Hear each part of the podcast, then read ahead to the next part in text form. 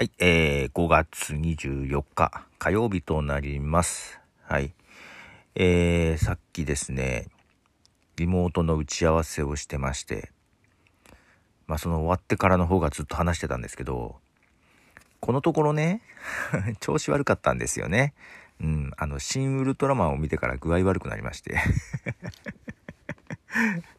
けどね、自分のツイッターとかで流れてくるので、まあ、新ウルトラマンの評判、おおむね悪くないんですよ。うん。まあ、なんだろう、ここの部分はとかいうのがあっても、全体としては良かったっていう人の方が断然多いんですよ。で、この間も話しましたけどね、えーまあ自分が好きな映画に対するネガティブのツイートを見るとちょっと嫌な感じはするとは思うんですけど自分が全然ダメだったやつに対してね良かったっていうツイートばっか見てるとねなかなか精神的に削られていくんですよ。まあそれもあってこのところずっとねなんかねうんいまいち気分が上がらなかった。で今日まあリモートの打ち合わせがあったんですけどももうその時話した相手がですね私と同じように新ウルトラマンを見て気分が悪くなったと 具合悪くなったという人で仲間がいたんですよ。でこれは何だろうな。私のねなあのツイッターってねあんまりねまあ他の映画も含めてネガティブな意見がそんなに流れてきてないんですよね。あるいはネガティブなのは私がスルーしているのかもしれない。ネガティブなものがあまり目に入らない体制になってるのかもしれないんですけど、あの、その人はね、周りもあんまり新ウルトラマンは評判良くないと。で、自分の周りは評判いい人が多いっていう話をしてたら、なんか信じてもらえないぐらいな。そうか、俺の周りはおおむねね、評判いいけど、どうなのかなと思って、一体どうなんでしょう。うん。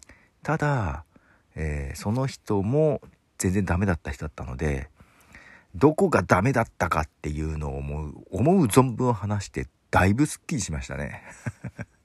いや、共感、やっぱり人間って、共感の生き物なんだなって 思いますね。はい。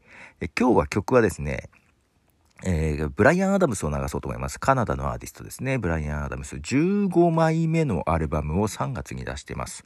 So Happy to Heart, Hearts かっていう曲ですね。その、えータイトル曲を流そうかなと思います。ブライアン・アダムスで So Happy It Hurts。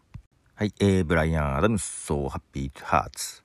えーこのアルバムはね、モノクロのジャケットで、車の上に、ボンネットの上にドーンと立っているブライアン・アダムスが高々とギターを上げていてですねまあアルバム全体の曲調もどちらかというとストレートなロックでなんか結構ポジティブな前向きなメッセージというか全体の雰囲気がですねなんかいい感じですねでこの「So Happy to Hearts」というのも幸せすぎて辛いみたいな意味ですねはいなんか今回のアルバムはポジティブな感じがいいですねはい、もう一曲、えー流そうかなと思います。ブライアン・アダムスで Always Have, Always Will。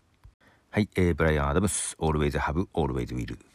で、このアルバムが3月に出てるんですけども、4月にね、えークラシックっていうアルバムを出していて8曲入りなんですけども、これあの昔の曲、まあベストみたいなものなのかな？なんか全ての曲にクラシックバージョンってついてるんですけどね。はい、その中から、えー1曲流しましょう。ヘブンクラシックバージョン。はい、えー、ヘブンという曲ですが、この曲 CM かなんかで使われてなかったっけかなと思ったけど、なんか思い出せないんですけどね。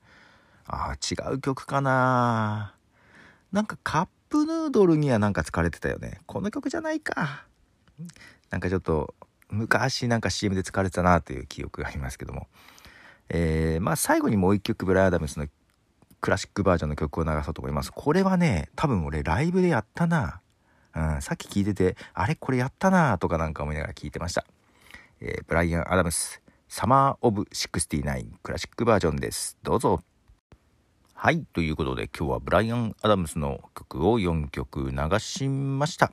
ということで、ポトフでした。じゃあね。